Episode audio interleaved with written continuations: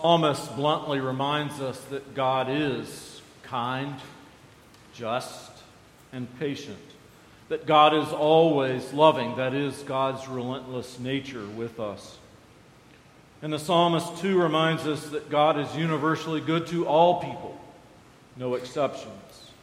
And that God takes exquisite care with this created order in which we live and work. All around us, people are telling stories about God's kindness, and we can revel in its signs of grace and justice and peace. Welcome. We are glad that you're here on this Sunday. All are welcome here at this church. Friends, if you will, join us for a coffee hour outside and down to your left on the Circle Terrace. Do stay a bit and greet old friends and welcome new. Your bulletin is a valuable guide to the life and ministry of the church. It's a guide to where to be involved, where to plug in, and where to revel in the activities and ministries of our church. And our pastors and staff can help you with any questions that you might have. On our website, there are places to register and to sign up and to be a part of the life of the church. We have a beautiful garden growing out here on the Hill Street lot and there's a place for you to come and to water and to help harvest. We've already sent a number of herbs and other good veggies in the direction of food gatherers, and your help is greatly appreciated. We're also preparing to welcome refugees here in our Ann Arbor, Washtenaw community. The flow has already begun, and we encourage you to make gifts of household items and to prepare to be a part of that ministry. We're very excited for Daniel Irvin and for his ordination. It will take place today in this space at 3 p.m., and we invite you all to be a part of that. We do extend a special welcome to Daniel's family, to Joyce and to John, and to many others who have traveled from their homeland in North Carolina. And please give them a warm and hearty welcome. We're also pleased to welcome the Reverend Dr. Paul Galbraith, professor at Union Seminary and Paul will be preaching for Daniel's service today. Please greet all of these folks with a hearty and gracious time. The 222nd General Assembly of our Presbyterian Church has wrapped up its proceedings in Portland, Oregon. We have done some amazing things. We've elected as co moderators Denise Anderson and Jan Edmiston, and J. Herbert Nelson as the new stated clerk for our denomination. Both are historic and important signs of a new future in our church. We also have a new confession to go in our book of confessions, the Confession of Belhar. We've taken important steps, and you can read all about it at pcusa.org. As J. Herbert Nelson, our new stated clerk, has put it, as a church, we are not dead. In fact, we are very much alive, reforming and transforming the church and the world one person at a time. I do say to keep in your prayers our young people. A group has traveled to Montreat for the Worship and Music Conference with Tom Granham. And our Keystones, our high school group, is on their way back to Ann Arbor after a mission week in Indiana. Today at 1045, we continue for a time for conversation after worship with Connect Ed. It's a conversation about the text for today, the major themes, and about the sermon and message. It meets in the French room downstairs. And in the coming weeks, we'll have a conversation around 12 Steps to a Compassionate Life, a book by Karen Armstrong.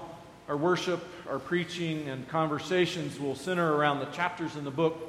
They're for sale in the church office. You can also buy them online.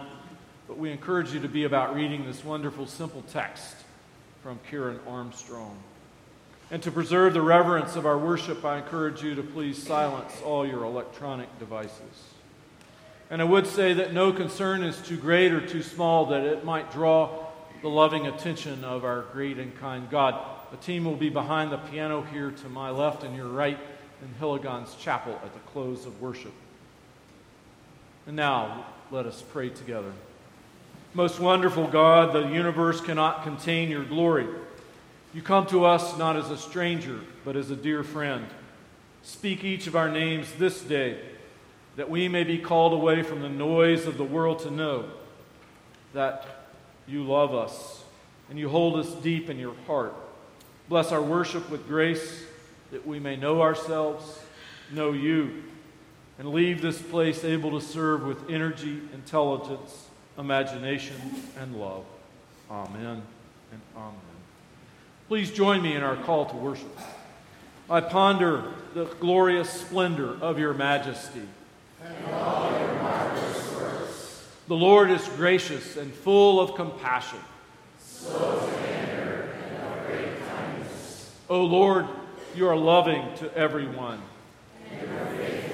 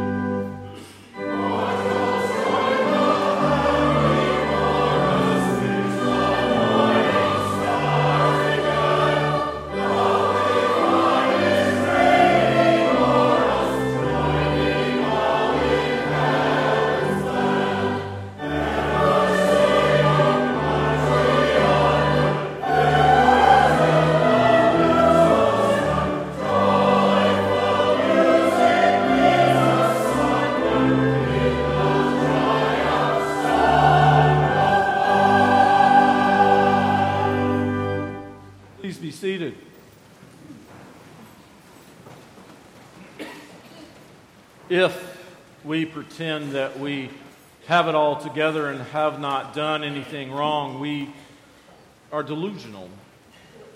We're not fooling God. But if we're honest and vulnerable, God will be gracious and will welcome us and forgive us. And not only that, God will transform us and make us witnesses to the good news of God in Jesus Christ. So let us be honest with ourselves as we confess together. Let us pray. Gracious God, our sins are too heavy to carry, too real to hide, and too deep to undo. Forgive what our lips tremble to name, what our hearts can no longer bear, and what has become for us a consuming fire of judgment. Set us free from a past we cannot change. Open us to a future in which we can be changed. And grant us grace to grow more and more in your likeness and image. Through Jesus Christ, the light of the world.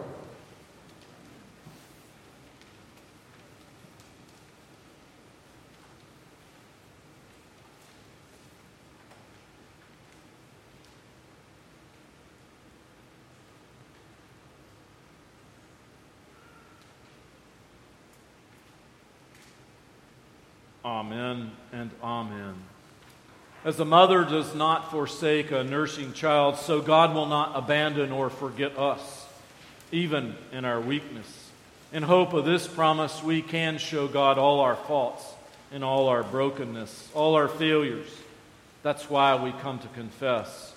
And because we know that, God will not turn us away, but God will embrace us, does embrace us, and does forgive us. Friends, in Jesus Christ we are loved and forgiven. That is the deep good news of God. And in that good news and in forgiveness, we can dare to greet one another with a peace that passes all understanding. Friends, may the peace of Christ be with you. Please greet one another with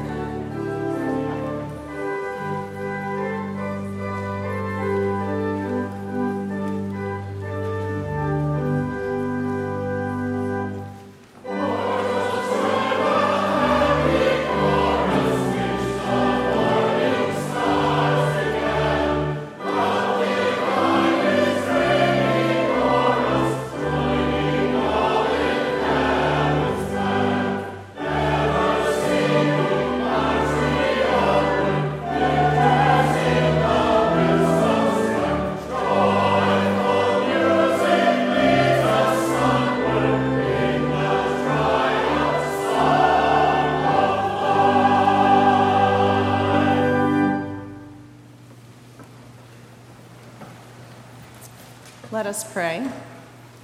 Eternal God, in the reading of the Scripture, may your word be heard. In the meditations of our hearts, may your word be known. And in the faithfulness of our lives, may your word be shown. Amen. The scripture reading for today comes from the book of Hebrews, chapter 5, verses 5 through 10. In the same way, Christ did not glorify himself in becoming a high priest, but was appointed by God, who said to him, You are my son. Today I have become your father.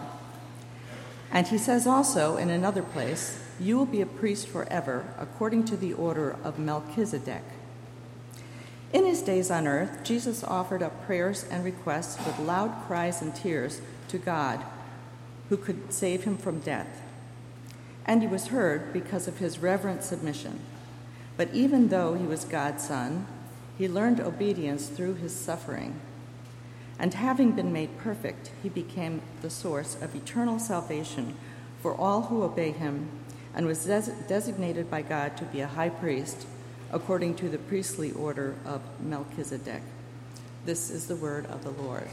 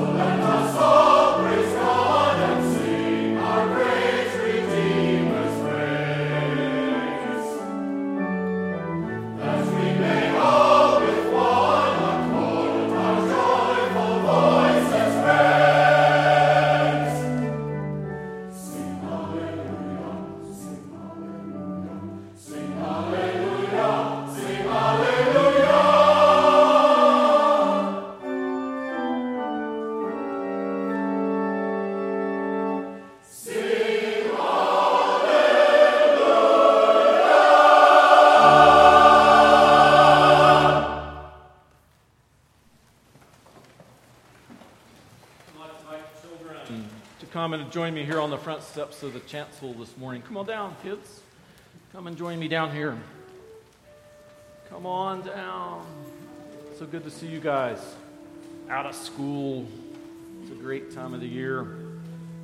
So delighted to see you guys. Come and join me here. Hi, guys. Hi, fellows, ladies. How are you all? So, I got a few things here for you. I've told you guys before that I'm a gardener, and um, so I have another story about gardening. Actually, Pastor Angela is going to read this story, and so I thought I'd give us a head start. Listen carefully, Jesus said to us. Unless a grain of wheat is buried in the dirt, dead to the world, it never is more than one grain of wheat. Think about that. But if it's buried, it sprouts and reproduces itself and grows many times over. If you let it go. In the same way, anyone who holds on to life just as it is destroys life. But if you let life go, reckless in your love, you'll have it forever, real and eternal. If any of you guys want to follow Jesus and serve Jesus, follow me. Hmm. That's kind of out there. So I thought about this. Unless a single carrot is buried in the ground dead to the world, it's never more than one carrot seed. So I brought some carrot seeds. You almost need a microscope to see them, they're so tiny, but I'll pour out a few here. So a couple of weeks ago, back in early May, when the ground got warm enough, I planted carrots. It's June. Nothing has grown. So I've watered them, I pulled the weeds and the grass out, and I watered them again. And this week, I broke the top of the soil and little bitty carrot sprouts come. They're little green things, little big bitty spriggy things, and they began to grow. So I've watered them and weeded all around them, and carrots are starting to grow. So do you guys like carrots? Yeah. You guys like carrots out there? Yeah, we like carrots. Well, carrots do grow here in Michigan. They're wonderful. The soil's great, and they'll be in the ground for a good long time. But started thinking about this whole thing.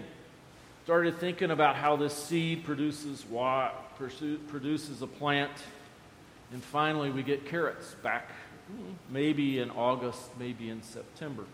We plant seeds, and when the ground gets warm and the sun comes out and it rains on them and we water them, they grow and produce carrots, the ones we eat.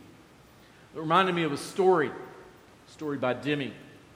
Once the Chinese emperor was looking for a new prime minister to be in charge of all of China. And so the Demi brought all together all the children of China and challenged all the kids to bring the greatest power in the world.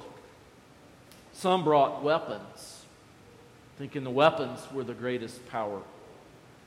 Others said the most beautiful people had the most power in the world, so people spent a lot of time at the spa trying to be really beautiful. The brainy kids all pointed to the power of technology and pointed to all the great inventions of China. And of course, another group of kids thought that money was the greatest power in the world. Well, one little girl named Little Sing thought and thought about it, and she brought one seed. She brought one seed to the emperor. It was the seed of a, lo- a, lo- a lotus. When the emperor asked what it was, she said that this seed when planted, produces a wonderful and beautiful plant which produces lots of food for many people and more seeds for the future. She said to the emperor that it gives life, which is the biggest gift of the universe. Of course, she became the new prime minister. The story is a little bit about Jesus' story that in his life he's like a seed that he grows. And as we watch Jesus grow, we know that he told stories about people, he healed people who were sick, he talked with kids like you guys. He saw that hungry people had food to eat and made sure that people were treated fairly. And then he died and was buried, and then he rose again. He was resurrected, and he comes to give us life. God is like this giant seed that's planted among us that comes to life and gives us even more life. So I hope you'll remember these stories and hope you remember that from just a tiny seed, a tiny seed of our faith in God and what God's going to do, amazing things can happen, and even carrots can grow. Will you pray with me?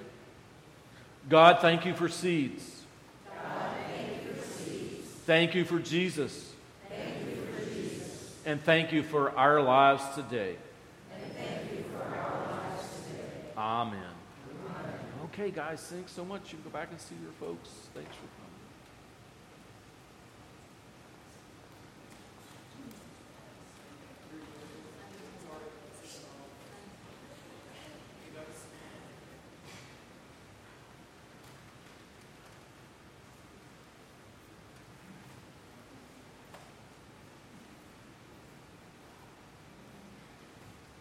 Today's gospel reading comes from John chapter 12, and I will be reading it from the message version. There were some Greeks in town who had come up to worship at the feast.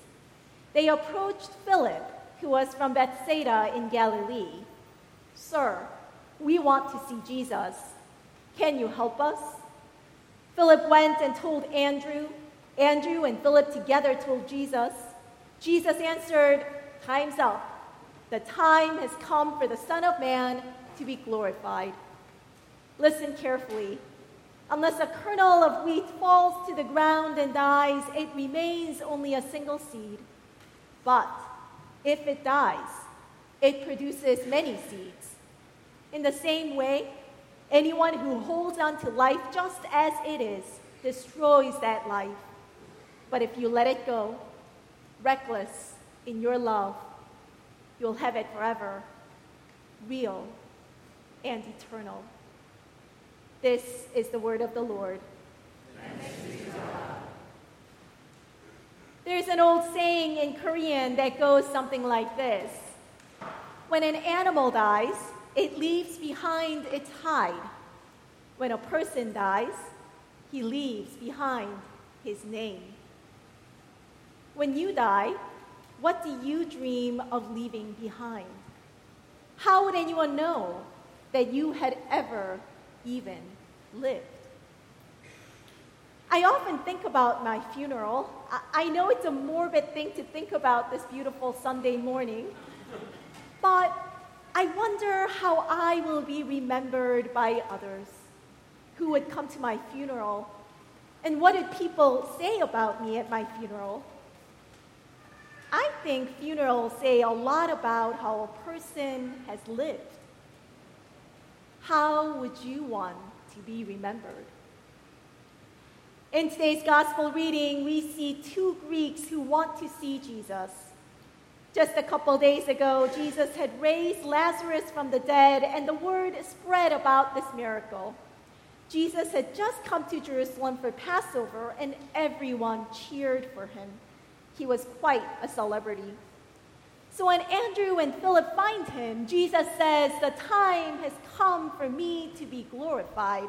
Sure, that sounds about right. But then he goes on to say, Unless a kernel of wheat falls to the ground and dies, it remains only a single seed. But if it dies, it produces many seeds. What? Why are you talking about dying, Jesus? You are at the height of your fame. Well, it so turns out Jesus knew exactly what he was talking about. Jesus knew that it was through his death and resurrection that a movement would start, a worldwide movement that will change the landscape of the entire world for centuries to come. In light of his impending death, Jesus tells us that becoming great does not mean to die as a big name, a hot shot, but becoming great requires our death that will lead to the production of many seeds. Certainly, Jesus showed us this firsthand. He died the most humiliating death on the cross, taking the place of a murderer, leaving behind only the task of transforming the entire world in the hands of the most unlikely motley crew of hot tempered fishermen, outcasts, tax collectors, and prostitutes. But it worked. And if that doesn't give us hope for the church, I don't know what does.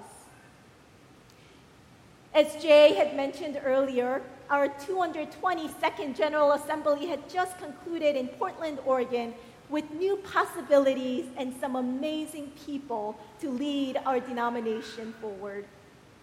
And our new stated clerk, J. Herbert Nelson's quote resonated in my heart.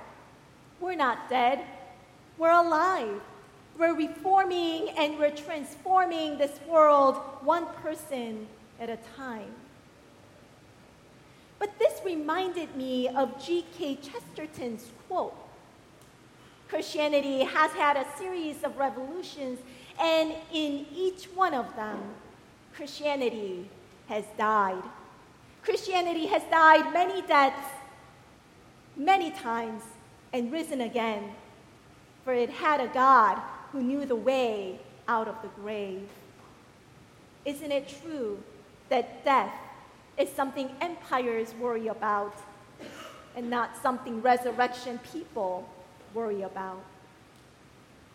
Now, I'm not a medical doctor, but I have been told that the only cell that does not die naturally is a cancer cell. So then, we should not be fearful at the prospect of the church dying if we are at that point, because that tells us three things. We are not an empire, we're not cancerous, and new life is about to be born.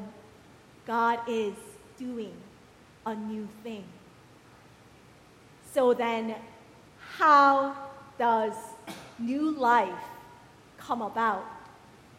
I think it's pretty significant that in our passage today, the two Greeks came to see Jesus. Greeks were considered to be Gentiles, non Jews. It is with their coming, Jesus says, My time has come.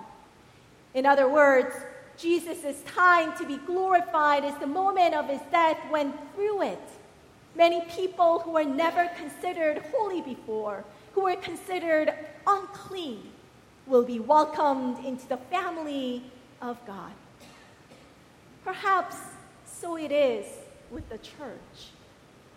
A new life comes about in the church when we embrace those who are different from us those who do not have much to offer, those who have been marginalized by the society. Are we doing that? Are we embracing such people as a church, as a denomination? Because this text tells us today that when we do so, there will be new life. Today is a happy day when my dear partner in crime will be ordained as the teaching elder in the Presbyterian Church USA. I want to officially welcome you to your new grave, my friend. I say this because this odd and wondrous calling has a way of putting your old self to death when God brings very special people into our lives, people who we might never have thought about talking to, let alone eat with. But eventually, those people become the very object of our love and investment. We start to dream through them and for them. And together with them, we start to dream of transforming the world, investing into the next generation and the next. And soon you discover that the person that you had started out as is no longer the same person you end up becoming. I believe this is what happens to all of us when we recklessly let it go in God's love, when we follow Jesus' call to invest in people and not in things. Prior to enrolling in seminary, I had been a high school English teacher for about five years. The really neat thing about being with high school students is that they're so much fun, except when they're not. I had my own share of not so much fun students during my teaching career. And when you have a classroom full of them, you literally have a class from hell. My eighth period sophomore English class some years ago was such a class. I tried to reason with them, I cajole them, I bribed them, and then I started yelling at them. I called their parents, gave out one detention after another, sent them down to their dean, had my department chair come and tell me what I was doing wrong you know you've completely lost it when you beg your supervisor to come and observe your worst class ever. this class never changed until a couple of weeks before the school got out. One fine spring day, they begged me to have the class outside. They promised that they would behave tempted by the prospect of having a peaceful class for once, I gullibly took them out, and you already know the story isn't going to end well. Zach Fisher, one of the ringleaders, who was also miserably failing my class, got into one mischief after another, dragging others down with him. After spending most of the period chasing him around, I finally called him aside and I started to yell at him. You know what your problem is? He looked at me with a smirk on his face and said, I'm failing your class. I said, No. Well, yes, but right now, no. your problem is you are a leader. That's your problem. You do one thing and everybody else follows you. He shook his head emphatically and said, What? Me? A leader? No way. I've never been a leader of anything in my life. You're wrong. I'll prove it to you. In a shouting match, I said, Fine, prove me wrong. And he said, Fine, I will. And that was that. I shook my head hopelessly and I walked away. Something marvelous started happening for the last two weeks of school, however. Zach actually started bringing his books to class. He actually started reading and doing his work. He participated in class discussions and even took notes. Other classma- classmates were baffled, as, I, as so was I. They didn't know what to make of his behavior. I didn't quite know what to make of it either. What's going on? What is he smoking? But whatever it was, I liked it. One day, we just naturally got talking after class, Zach and I, and I asked him cautiously, So, I've noticed your behavior in class has changed. Is everything okay? And he said this to me Miss Rio, you were the first teacher to tell me that you believed in me. Other teachers might have thought so, but you are the only one who said it. I decided that I was going to live up to it. I had no idea that that's what I told him. All I remember was yelling at him on top of my lungs out of sheer anger. But he took that as me believing in him. I learned an important lesson that day. Everyone is waiting for people to believe in them, to invest in them, and dream through them. Is the church doing that today? Is our denomination doing that? Is First Pres investing in those who may be different or the most vulnerable in our community? Are we investing into the future of the church and all of the ones who will come after us? Reinhold Niebuhr once said this Nothing that is worth doing can be achieved in our lifetime. Therefore, we must be saved by hope. Nothing which is true or beautiful or good makes complete sense in any immediate context of history. Therefore, we must be saved by faith. Nothing we do, however virtuous, can be accomplished alone. Therefore, we are saved by love. No virtuous act is quite as virtuous from the standpoint of our friend or foe as it is from our standpoint. Therefore, we must be saved by the final form of love, which is forgiveness. We live in very confusing and painful times. Orlando massacre, Brexit, flooding in West Virginia, our state of current presidential election, and the list goes on and on.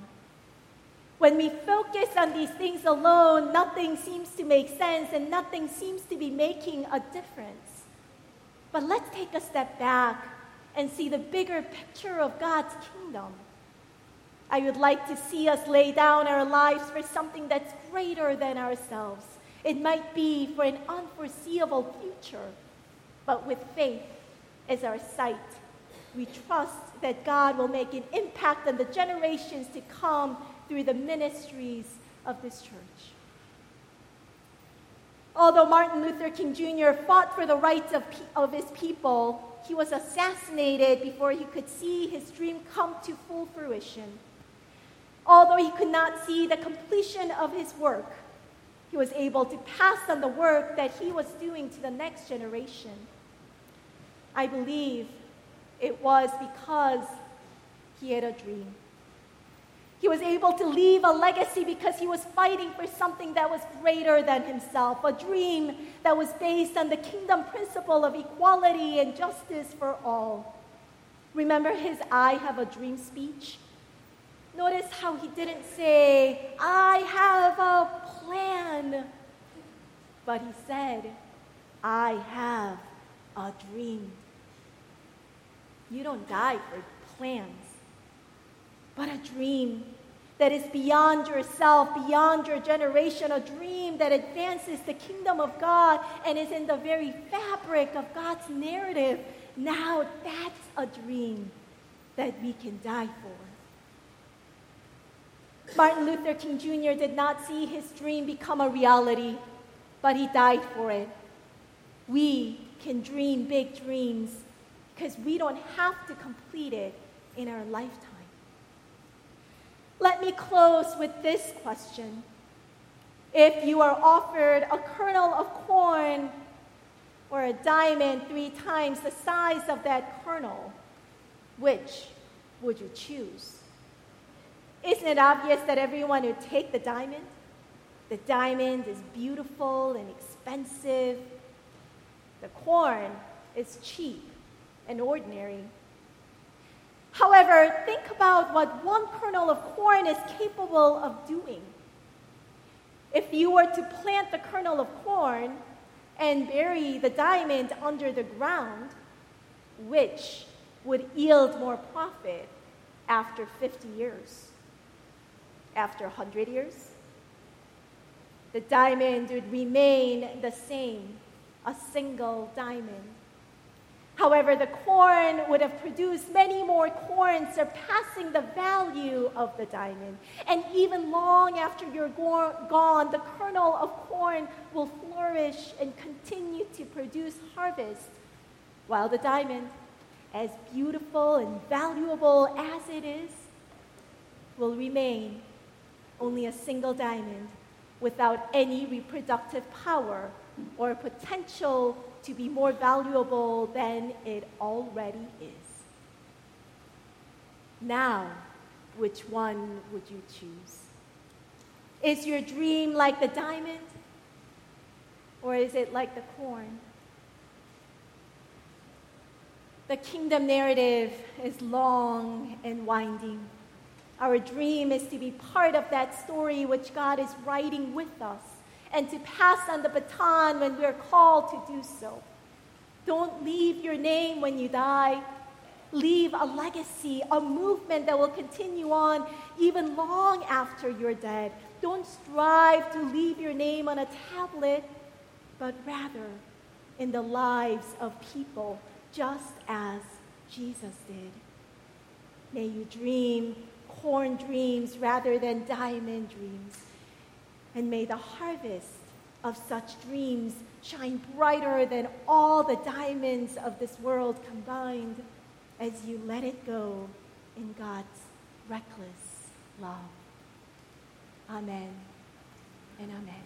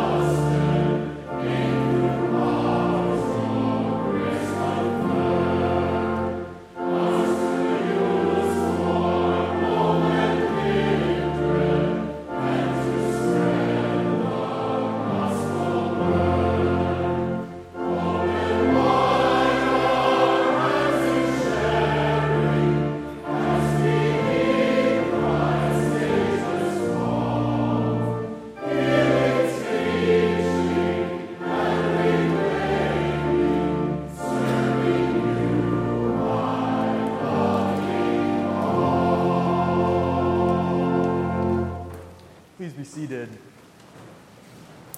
Every Sunday on the first day of the new creation, this church throws wide open its doors to welcome all at the invitation of our Lord Jesus Christ.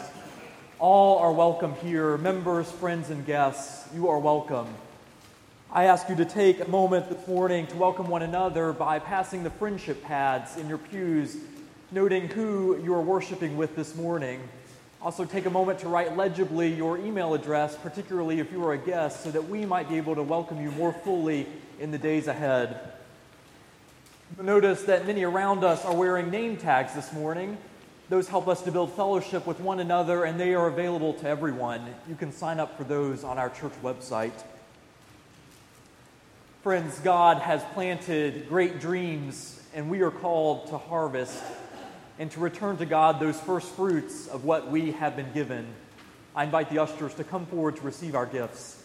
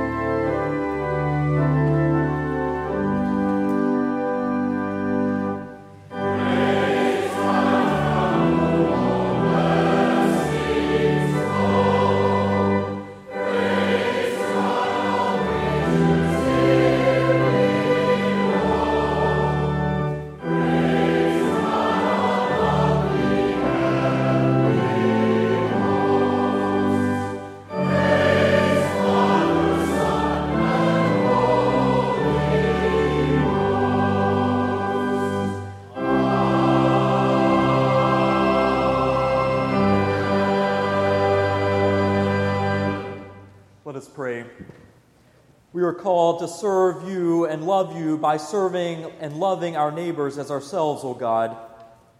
Thank you for this calling that you have planted within each and every one of us. Thank you for our ability to serve others with the resources we have at our fingertips. Guide us as we discern your call to service and what that means to us personally and as a congregation. Lead us down your path, O Lord, encouraging us to show Christ to others when we serve. Amen. Please be seated.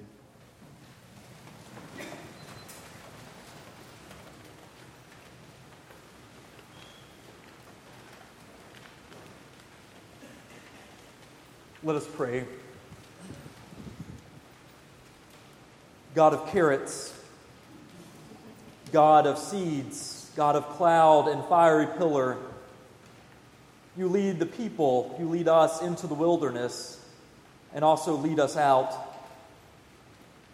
When we have grown complacent, lead us into the wilderness of self awareness, of change, of risk taking, when we are in the wilderness of despair, though, however, we ask that you make straight our path, a highway to your promised land of hope and life.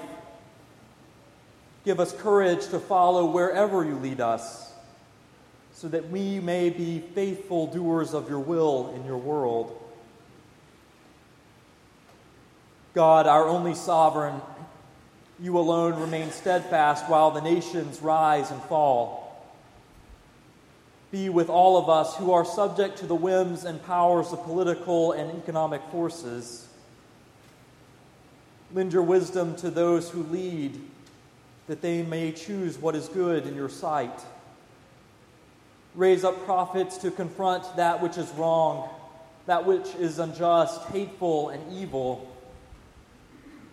Confront our lack of political imagination with the image and dreams of your peaceable kingdom so that we might be servants of your kingdom before all others. God in community, your Spirit is the mother of the church around the world. We give you thanks for her presence in the General Assembly of our denomination, for her lure towards justice, towards reconciliation and peace. Give us ears to hear the Spirit's calling to unity so the church, in its many expressions, may be reconciled to itself, to all people, and to you. Build up our church, O God, not in strength and mighty power, but in humility, in faithfulness, so that we may witness to the way of Jesus Christ our Lord. God, who loves the world, your Son, Jesus Christ, remains a friend to all in need. Gather into the shadow of your wings those who grieve and no longer feel safe, particularly in the wake of Orlando and all other acts of violence on this earth. Pour out your mercy and healing on those in our community and congregation who suffer from illness. Teach us the ways of your mercy so that we too may befriend the lonely, the sick, the homeless, and the outcasts, that we too might love the world as you love it. And now, to the Creator who makes this world good, with the Son who dwelt among us, and through the Spirit who feeds us even now, we pray the prayer that Jesus taught us Our Father, who art in heaven, hallowed be thy name. Thy kingdom come, thy will be done on earth as it is in heaven. Give us this day our daily bread, and forgive us our debts as we forgive our debtors. And lead us not into temptation, but deliver us from evil. For thine is the kingdom, and the power, and the glory forever.